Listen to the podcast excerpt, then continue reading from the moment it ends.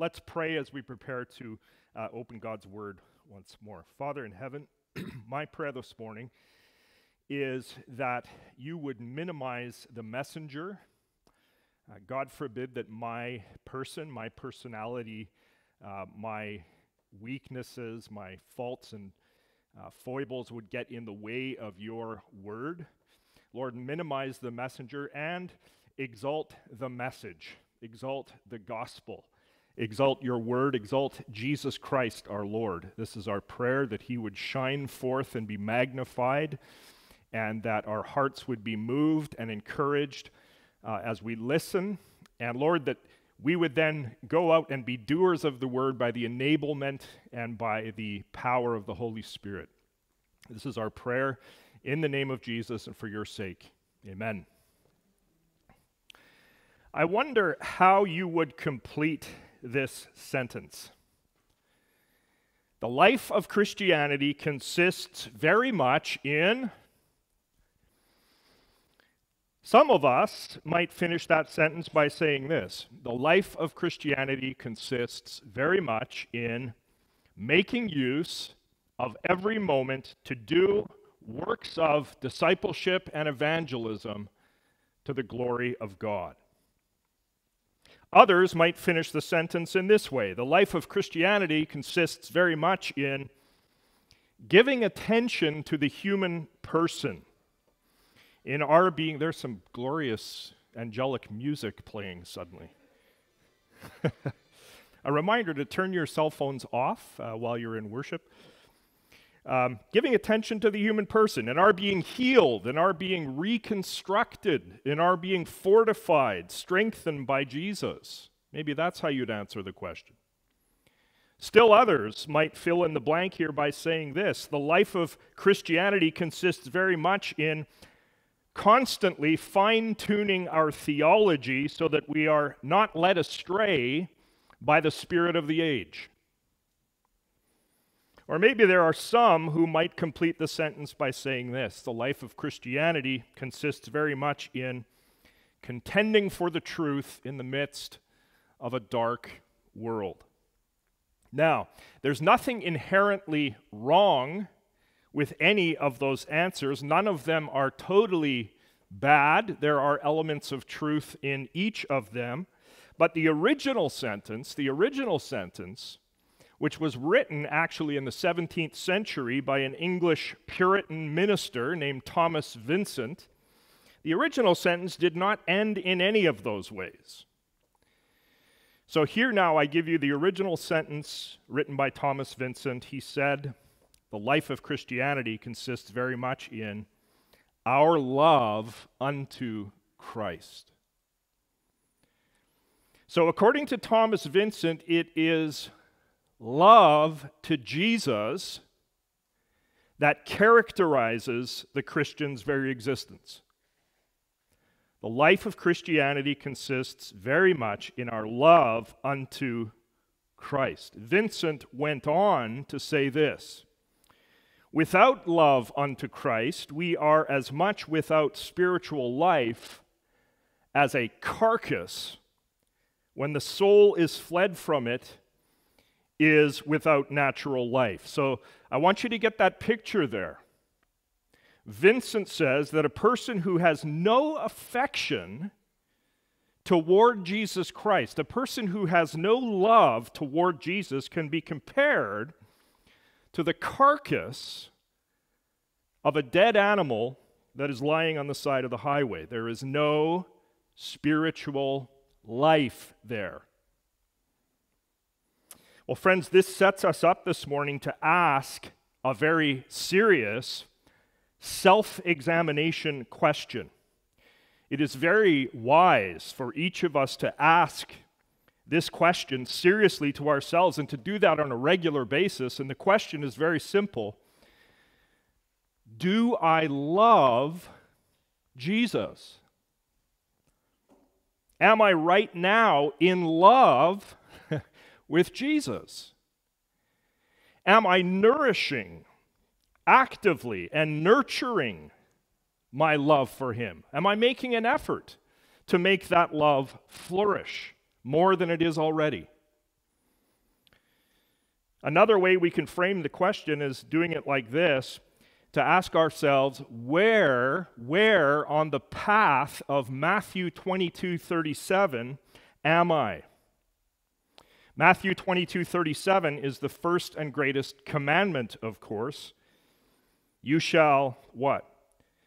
Love the Lord your God with all your heart and with all your soul and with all your mind. Am I a person who can say that I am at least working by the enablement and the power of the Holy Spirit, at least working to love Jesus Christ with the whole of me? Well, the passage of Scripture that we have under consideration this morning is Revelation chapter 2, verses 1 through 7, where the issue of love to Jesus Christ is really the central issue. Revelation 2, verses 1 through 7. This is the first portion of a larger section of Scripture where Jesus, we could say, is really giving a state of the union concerning his whole church. Revelation 2 and Revelation 3 is where Jesus addresses seven churches in Asia Minor and we're going to take the next seven weeks to listen to each of those individual addresses, uh, one per week. Now, it's no accident that there are seven churches addressed in these chapters. Seven, as we have noted so many times from this pulpit, seven is the Bible's number of wholeness, the Bible's number of completion. So, in addressing seven churches, Jesus is addressing the whole church. He's addressing the complete Christian community throughout all of history. He is addressing you and I as his church, and he is addressing all of our brothers and sisters in Christ across the globe and across time. Now, church, isn't it wonderful that we have the head of the church, Jesus Christ, addressing us like this? Isn't it wonderful? Isn't it hugely beneficial for us to have Jesus speaking direct words of commendation, direct words of critique, direct words of warning, and direct words of promise to us as his church. Well, we have such words here in these chapters. We have, friends, nothing less than the voice of Jesus Christ speaking to his church here. I agree with Dennis Johnson when he suggests that the one thing, listen, the one thing that we need as the church is to hear Jesus' voice and then to heed his voice. The church can so easily go off track, can't it, into, into all manner of secondary priorities. But the primary thing, the primary thing for us as his church is to listen to his voice and to heed his voice. Speaking of the power of the voice of Jesus to his church, Johnson says this quote, What does his voice do? His voice comforts our weak and wounded hearts, diagnoses our diseases, shatters our dreams of ease in the here and now, and calls us forward to the consummation of his victory in the New Jerusalem. Johnson says, His voice addresses us today in his letters to the seven churches of Asia, for each letter is what the Spirit says to all the churches. And so, my friends, let's listen hard now shall we? Listen hard together to the voice of Jesus speaking to his church. Are you with me? Are you with me? Amen. So we begin our seven day, seven Sunday adventure in Revelation 2, verse 1. Jesus says, To the angel of the church in Ephesus, write. Each of the seven churches in this section of Holy Scripture have an angel, a sort of guardian angel, an angel who presides, over each of the seven churches. The words of Jesus are addressed first of all to those seven angels, but his words, of course, are designed to be heard by the people of each church. Jesus begins here by addressing the church in Ephesus. Remember that the Apostle John, as he's writing this book of Revelation, he's writing from the island of Patmos. And if we look there on the map, if you take a look at that map, hopefully you can read the little words that I have there. Um, he's writing from the island of Patmos. And we can see the reasoning here for the church of Ephesus being addressed first. It's first from Patmos and then Smyrna, and then Pergamum, until finally the seventh church that is addressed is Laodicea, the church in Laodicea. So the, the addressing of the churches follows a geographical route. It goes geographically from the southwest up to the north and then down to the southeast. Jesus addresses the church in Ephesus first. And of course, from reading the New Testament, we know that this church in Ephesus had a very special history. Listen, the Apostle Paul, with his co workers Priscilla and Aquila, had planted this church. Paul had spent more time here at Ephesus than he did at any other single place. Three of Paul's letters were sent to Ephesus, namely Ephesians, and 1st and 2nd Timothy. And 1st Corinthians was written from Ephesus.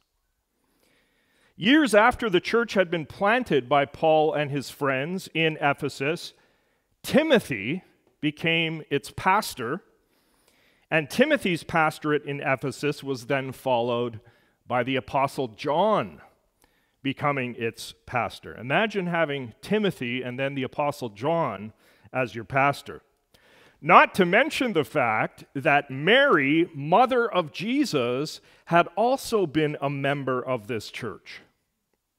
As Darrell Johnson has said, imagine celebrating Christmas Eve and Christmas with the mother of Jesus as a member of your church. Wow. So the, the church in Ephesus had quite the history, it was quite the church. And the city of Ephesus itself was a marvel to behold during the first century. There were over 200,000 people living in this city by the time John wrote the book of Revelation. Ephesus was a major seaport, it was a major financial center during the time. The city had a noteworthy library, and it also had an amphitheater that sat 24,000 people. And Ephesus also boasted something that I personally think is really cool, which is a gladiator's graveyard. That's pretty cool. One of the seven wonders of the world was located in Ephesus, the temple of the goddess Artemis. But Ephesus, friends, Ephesus was also the home to a lot of magic and occult practices. So, one of the crucial needs for the early Christians who lived in this place was the need for spiritual discernment. Spiritual discernment. Jesus addresses the church in Ephesus, and he says to them, still in verse 1, the words of him who holds the seven stars in his right hand, who walks among the seven golden lampstands. Now we know exactly what the seven stars are that are held here in the right hand of Jesus because in Revelation 1, verse 20, Jesus has already told us that the seven stars are the seven angels of the churches. The seven stars are the seven angels of the churches. And the seven golden lampstands here are the seven churches themselves. This fact is also confirmed in Revelation 1, verse 20. But what we need to notice very carefully, I want you to notice this very carefully, is that Jesus is described as walking among, get this picture, walking among the seven golden lampstands. Walking among. the seven churches, walking among his whole church. This is so important, friends. Jesus does not stand aloof from his church. Jesus does not stand separated off from his church. He walks among his church. Amen? Right now, the risen Jesus is with us. He's with us in what Eugene Peterson has called the messy family room that is the church. I think that's a great picture for the church. It's like a messy family room.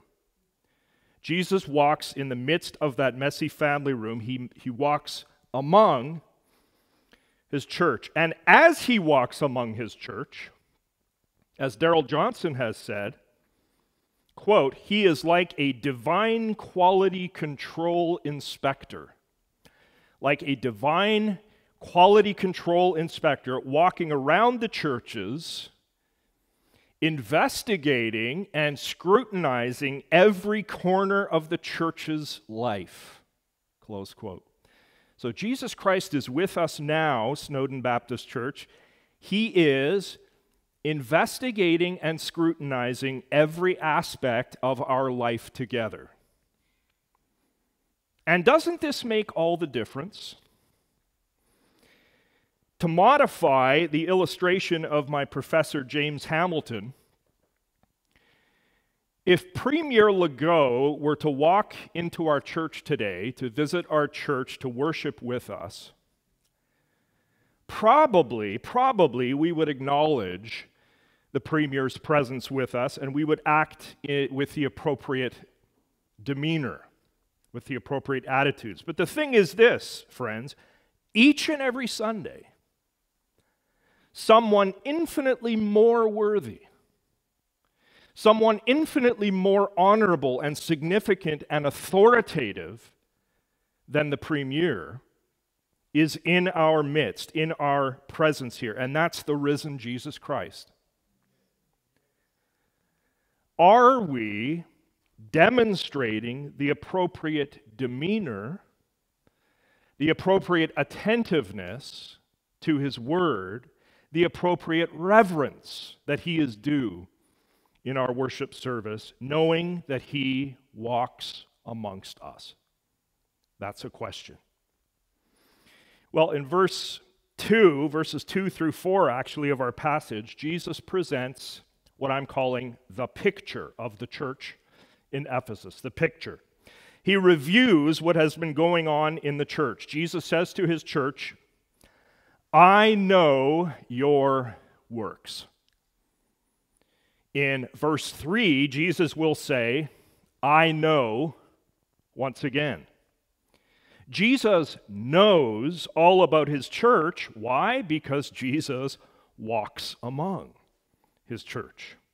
I know your works, your toil, and your patient endurance and how you cannot bear with those who are evil, but have tested those who call themselves apostles and are not, and found them to be false. And then verse 3 I know you are enduring patiently and bearing up for my name's sake, and you have not grown weary. Who's weary after COVID? You have not grown weary, says Jesus. Now, what I want to draw attention to here in verses 2 and 3 is what I am calling the strenuousness, the strenuousness that was apparent in the Ephesian church, the strenuousness. You almost get out of breath reading these verses. There's, there's a lot of sweat, a lot of strain, a lot of endurance and expended oxygen in this church. Let's just note this. Jesus commends the church for their, notice the words, works and their toil in verse 2. This was an active church, active in doing things, working and toiling. The, the word translated toil is a word that describes exhausting labor. Exhausting labor. This was a church with no couch potatoes and no pew warmers. They were involved and they were active in strenuous works. And to add to that, twice in these verses we have the Greek word hupomone, hupomone. In verse 2, the word is translated as, into English, as patient endurance. And in verse 3, it's translated as enduring patiently. Patient endurance and enduring patiently. The idea is that the church members in Ephesus had been persevering patiently through difficult circumstances. They had been long suffering through a trying situation. In the face of hardship, they had been holding out as a church. And ahead of the church, Jesus Christ, commends them for this perseverance, for this endurance. This is something that Jesus approves. What had they been persevering through? And for that matter, what sorts of works and toil exactly had they been engaged in? Well, I think we get a huge hint in the last part of verse 2 as to what their work and their toil and their endurance had to do with. Jesus mentions that the Ephesian church could not, notice, could not bear with those who are evil. He mentions that the church had tested, that's an action of the church, they had tested those who call themselves apostles but were not and found them to be false. So it would seem that wolves had infiltrated the sheepfold in Ephesus. People who had come into this church claiming to be apostles, but these people were demonstrating doctrinal error and they were spreading doctrinal error. And the church, on their part, they had been laboring, enduring, toiling through the trial. They had been busy evaluating, discerning, examining, and possibly disciplining and rooting out the wolves from their midst. Now, when Paul planted this church, when he planted this church in Ephesus, he spoke to the elders and he warned them. In Acts 20, verse 29, Paul said to the elders of the church of Ephesus, I know that after my departure, fierce wolves will come in among you not sparing the flock. Well, it seems that by the time Jesus is addressing the church here in Revelation chapter 2, Paul's prophecy had come true. The wolves had come in. And now the Ephesian church was laboring, toiling, sweating, enduring under the weight of discerning these people and rooting them out. My professor and friend, James Hamilton of Southern Seminary, reminds us that the testing and the refusal of false teachers in the church is still required in 2021. He says this quote, there are false me- messengers today, just as there were false mes- messengers in the Ephesian church. We must know the gospel, know our Bibles, and know Christian theology so that we can tell the difference between someone who increases our faith in Jesus by telling us the truth about his greatness and someone who makes us feel good about ourselves by giving us pep talks and encouragement to rely on our own resources. We must know the difference. Jesus commends the Ephesian church for not growing weary in the task of bearing up for his name's sake, for the sake of his reputation. He commends them for not growing weary in the task of enduring patiently through such a trialsome season in their lives, for not giving up on the task of discerning, evaluating, rooting out false apostles. Now, friends, if the passage ended here at verse 3, we'd have to give the Ephesian church an A plus on their report card, right? Everything that Jesus has mentioned so far has been entirely praiseworthy and good. And so we ask, what could possibly be wrong with a church who are exercising discernment, who are enduring patiently, who love the truth, orthodox theology? What could possibly be wrong with a church who are energetic and strenuous in works and in toil? Could possibly be wrong. Well, as John Stott once put it, the Lord looks with piercing eyes of flame on this Ephesian church and he discovers a great flaw. So, even with all of the commendation in verses 2 and 3, now in verse 4, Jesus voices the great flaw that he has discerned in his church at Ephesus. Verse 4, Jesus says,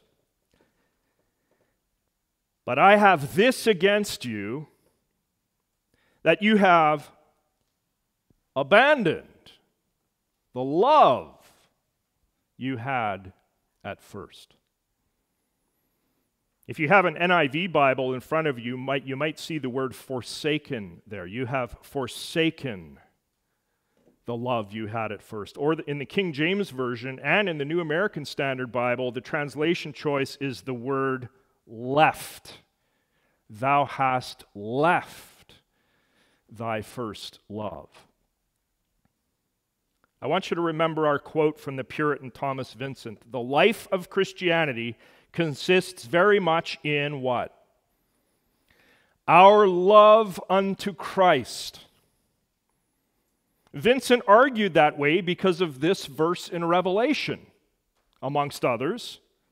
The thing that concerns Jesus Christ our Lord here in Revelation 2, verse 4, despite all that he has commended the church for, and there has been a lot, the thing that concerns him is an abandonment or a forsaking of the love that had been apparent in them at first. Where are we at, church? What does the New Testament emphasize so strongly? It emphasizes both love for the Lord and love for neighbor. Amen? Love for the Lord and love for neighbor. All we need to do is listen to Jesus Christ in Matthew 22 again. You shall love the Lord your God with all your heart and with all your soul and with all your mind. This is the great and first commandment. And a second is like it. You shall love your neighbor as yourself, quoting Leviticus. Love for God and love for others.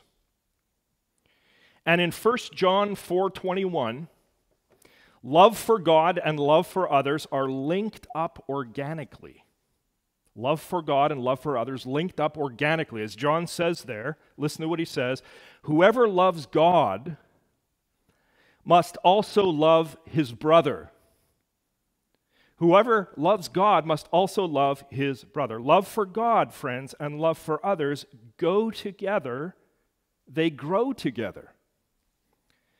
So, reading the New Testament, then, I am convinced that the love here in the church of Ephesus that had been abandoned or forsaken was love for God, all right, love for Jesus, as well as love for others. It was both because they go together. Let's get even more specific.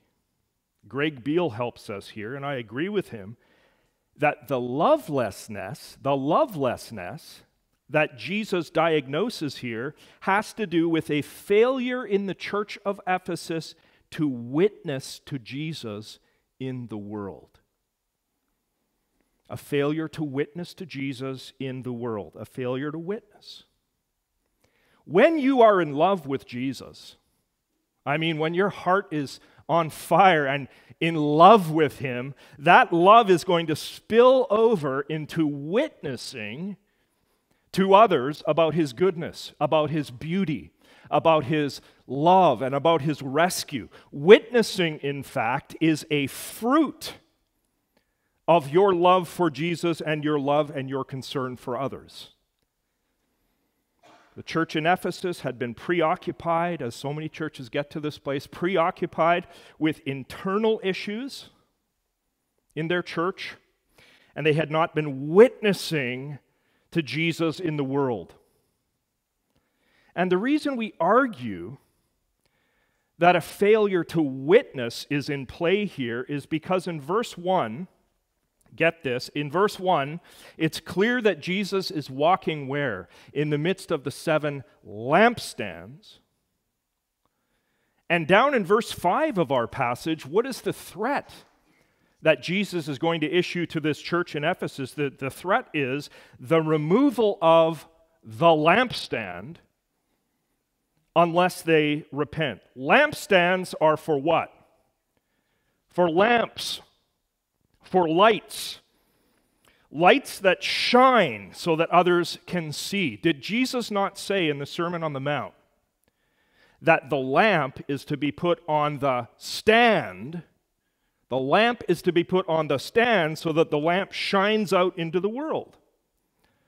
What good is a lampstand without its light? If the light won't shine, in other words, if the church won't witness, then the lampstand may as well be removed. And that's precisely what Jesus threatens to do here in Ephesus. So, friends, the church in Ephesus, despite their toil, their endurance, their standing for theological orthodoxy, despite that, they were diminished in love love for God and love for others, which, if it was there, it would work itself out in witness. Now, it was evident that the Ephesians loved truth, right? After all, they had been examining so called apostles, examining them doctrinally, and had determined them to be false apostles based on the doctrine that they were teaching and preaching.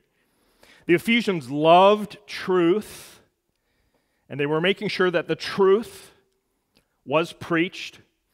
But Jesus with his piercing discernment, observes that love to him, love to his person, and love toward others, these things had been skating away in the church of Ephesus. These things were being forsaken. Now, you and I, I want you to listen, we can so easily get into a pattern where, if you think of a volume dial, the volume gets turned up significant, significantly concerning our works for the kingdom, concerning our strivings for the Lord, our service to the Lord, our steadfast contending for the truth. And meanwhile, the volume of our love and affection for the person of Jesus our love and compassion and affection for others gets turned way down. We can so easily forget that God just happens to be so interested in our love to Him and in our love to neighbor that He gives those two loves as His first and second commandments, the greatest commandments love to God and love to others. Okay, then, what is the course correction in such a situation? What's the prescription to remedy this forsaking of love? Well, in verse 5, Jesus begins to lay out his prescription. He's the great physician, he's laying out his prescription for this disease of lovelessness. In verse 5, Jesus begins and he issues three imperatives. We need to see this. He issues three commands. The commands in this verse are remember, repent, and do. Remember, repent, and do. He says first, remember, there's the first one. Remember, therefore, from where you have fallen.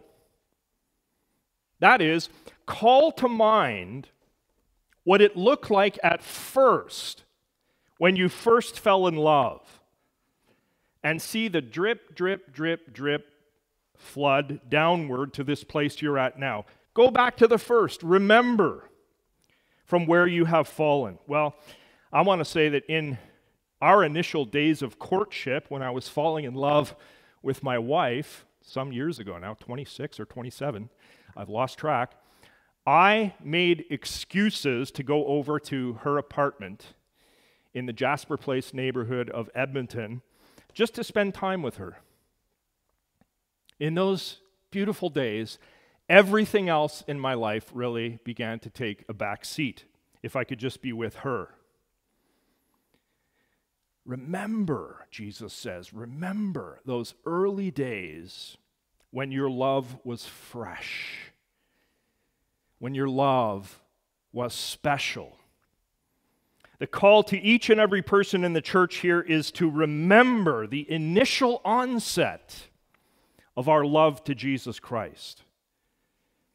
And then repent, says Jesus. That is, turn around, do a U turn. Because what's capturing, capturing your attention right now is something other than love to Christ and love to others. Repent because you have developed attitudes, you have developed habits, you have developed ways of thinking and being that have dulled your affections to God and to others.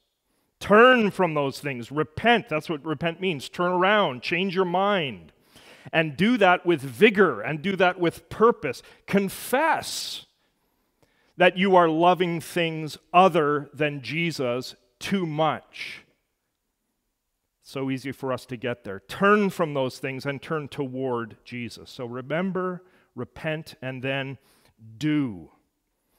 Do the works you did at first, says Jesus. Notice in verse 4, we have that phrase, love you had at first. And now in verse 5, we have, do the works you did at first. At first. Now, I want to speak to the guys who are listening just for a minute. Guys, when you fell in love with your lady at first, what happens in that moment? You go out of your way to show that love, right? You buy flowers, you write poems. Maybe you, you get really daring and you cook a meal. You've never cooked before, but you're going to cook her a nice meal. Uh, Jesus says here, rewind the tape to the first. Some of us have been believers for a long time. Rewind the tape to that time at first, when you first were in love with me. Do the things you did at first. One thing that I remember from my early days as a believer, it's a very fond memory for me, uh, is when I would prayerfully, slowly read through the Word every morning, and I would do that by the light of a kerosene lamp that I had uh, kind of this nice warm glow on the page of the Bible. And I would just enjoy the presence of Jesus for hour after hour every morning, meditating on the gospel, um, seeing my need more clearly of what Jesus has provided. I remember in those juicy days, those early days, my love to Jesus, my sight of his worth and his beauty were being quickened and we're being increased. Do the works you did at first. Do those works that quicken love to me and love to others, Jesus says. Do those things that will nourish that love and sustain that love. Again, the prescription of Jesus here for this problem of abandoned love is to remember, repent, and do. And then in verse 5 comes the peril. I tried to get P words for all these picture, prescription, now peril. The peril if the prescription is not followed. Unless the church regains lost love for Jesus and lost love for others by following the prescription that Jesus has laid out, Jesus will act against his church. He will act against his church, just as in the Old Testament. There were times when God acted against his people Israel. Jesus says, listen very carefully, church, heed the word of God. If not, that is, church, if you fail to follow my prescription, I will come to you and do what? And remove your lampstand from its place unless you repent. This is a clear warning from the head of the church. Friends, remember that the church belongs to Jesus, not to us. Who does Snowdon Baptist Church belong to? Who does it belong to? Jesus. Let's say the name of Jesus out loud. Who does the Snowdon Church belong to? Jesus. Amen. Jesus has commissioned his church, not us. Jesus may do with his church what Jesus deems best. If the light of witness to the world is non existent on the lampstand, the lampstand will be taken away. Or, as James Hamilton puts it, Jesus threatens here, I love the phrase, Jesus threatens here to unchurch the church to unchurch the church unless there is repentance. This is very serious. Amen? Very serious. Now, follow this. What's interesting in this passage is that in verse 4, the focus is love, right? We've seen that, namely, lost love to God and to others. That's what's happening in verse 4. He's concerned about love. But now in verse 6, listen, Jesus commends the Ephesians for their hate. What did the pastor just say? yes, you heard me right. Jesus commends the Ephesian church for their hate. Watch this. Jesus says to them, Yet this you have. This is a good thing. You hate the works of the Nicolaitans, which I also hate. Get this, friends. Mark this. The church is commended by its head, Jesus Christ, for hating the things that he hates. Amen? Hating the things that he hates. I wonder do we hate the things that Jesus hates in our pluralistic, tolerant community of Canada, do we hate the things that Jesus hates? Do we know what those things are? And do we love the things that Jesus loves? What does Jesus hate here? Well, notice carefully that, very carefully, that he does not hate persons. He does not hate these people called the Nicolaitans. Rather, he hates the works of these people, right? It's clear in the text. He hates the deeds and the practices of these people. Now, we have precious little information on the Nicolaitans. The only other time that they get mentioned in the New Testament is nine verses after this in Revelation 2, verse 15. And in that context, these people are compared, compared to the Old Testament character Balaam. Balaam had enticed Balak and had enticed Israel toward idolatry and sexual immorality. And so, probably these Nicolaitans were present in Ephesus, and they were doing what? They were attempting to entice people toward idolatry and toward sexual immorality, and Jesus hated that and he commends the church in Ephesus for hating it with him. Friends, church, I want to ask you the question again do we know what to hate with Jesus? And finally, verse 7 this morning. My friend, are you a saved person? Are you an elect person of Christ's kingdom? Then, if that is the case, you have been given spiritual ears. So, he or she who has an ear, let him hear, let her hear what the Spirit says to the churches. Hearing what the Spirit says in both the Old Testament and in the New Testament, hearing results in doing. There's a close connection between hearing and doing in both Testaments, responding positively to what is heard. And then Jesus gives us the magnificent promise, the final P word, promise to the one who, what? Conquers. Conquers what? In the immediate context, what needs to be conquered is lovelessness to God and to others. What needs to be prevailed upon is a failure to witness to the outside world out of love for Jesus and love for others. What needs to be nurtured and what needs to be nourished throughout this passage is love for God and love for others. To the one who conquers lovelessness, I will grant what? Now, catch this. I will grant to eat. You like eating? As you can tell, I do.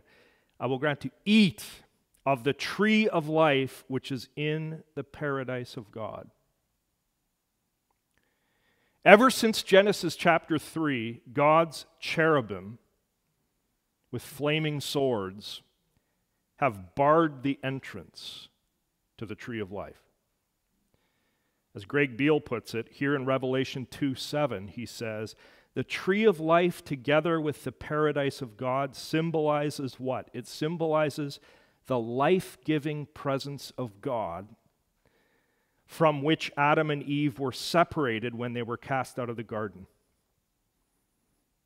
But to the victorious, conquering believer, Jesus is going to grant access, amen, to the tree of life with its 12 kinds of fruit, yielding its fruit each month the leaves of the tree being for the healing of the nations. Revelation 22, verse 2. This is a magnificent promise to the conquering believer. We get to eat of the tree of life. All right, so having come through our passage now, all seven verses, what have we seen here? Just to review, We've seen at the start that Jesus is glorious. In fact, all of Revelation 1 before this is a vision of the glory, the grandeur of Jesus Christ. We've seen in Revelation 2 1 that Jesus is glorious amidst his church, exalted amidst his church. And we've listened as Jesus presented the picture of his church in, in Ephesus in verses 2 through 4, and then again in verse 6. Jesus, as the one walking among his church, presents both positive and negative aspects of the life of this church. And for the negative aspect of cold love, Jesus has given a clear prescription. The church must remember, repent, and do, verse 5, and they must hear the Spirit and respond, verse 7. Christ's church must actively, listen, must actively take pains to rekindle and nourish love for Jesus and love for others, which issues in witness to him in the world. If this fails to happen, Jesus outlines the peril. He will personally come and remove the lampstand. He will unchurch the church. And then last, Jesus holds out the magnificent promise to the one who conquers, and in the context, conquers lovelessness, he will grant to eat of the tree of life. Believer, I close with this. You and I are the church. Amen? You and I are the church of Jesus Christ. The church was not our idea. We didn't choose this particular group of people in this place to come together with every Sunday, Jesus Christ did. The church is not our creation, it is His. The church is not ours to manage. The church has been saved by Jesus Christ, it has been created by Jesus Christ, and it belongs to Jesus Christ. Amen? Jesus loved the church and gave himself up for her. Ephesians 5:25. He is our head, and he stands in the midst as the risen one with all authority, with the nail prints that purchased the church still visible on his hands. Who are we? We are the church of Christ, Romans 16 16. The church of Christ. And Ephesians 5:24, the church must submit to Christ. And so, church, I wonder have we attended to the voice of Jesus in his word today? Will we follow the prescription, even this week, remembering, repenting, doing, hearing, and heeding, knowing with Thomas Vincent that the life of Christianity consists very much in our love unto Christ? Let's pray for God's help.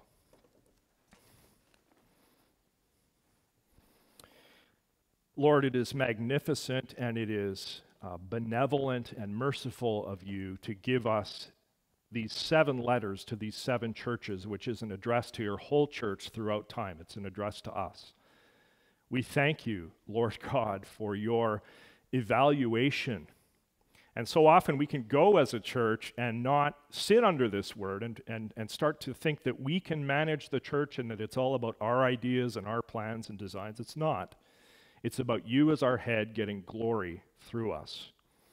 And so, Father, I pray for every person who's listened today that your Holy Spirit has worked and moved, and that as we go into Monday, Tuesday, Wednesday, the rest of the week, that this word not be forgotten, but that you would bring it to our, our remembrance and make us doers of it. I pray these things in Jesus' name. Amen.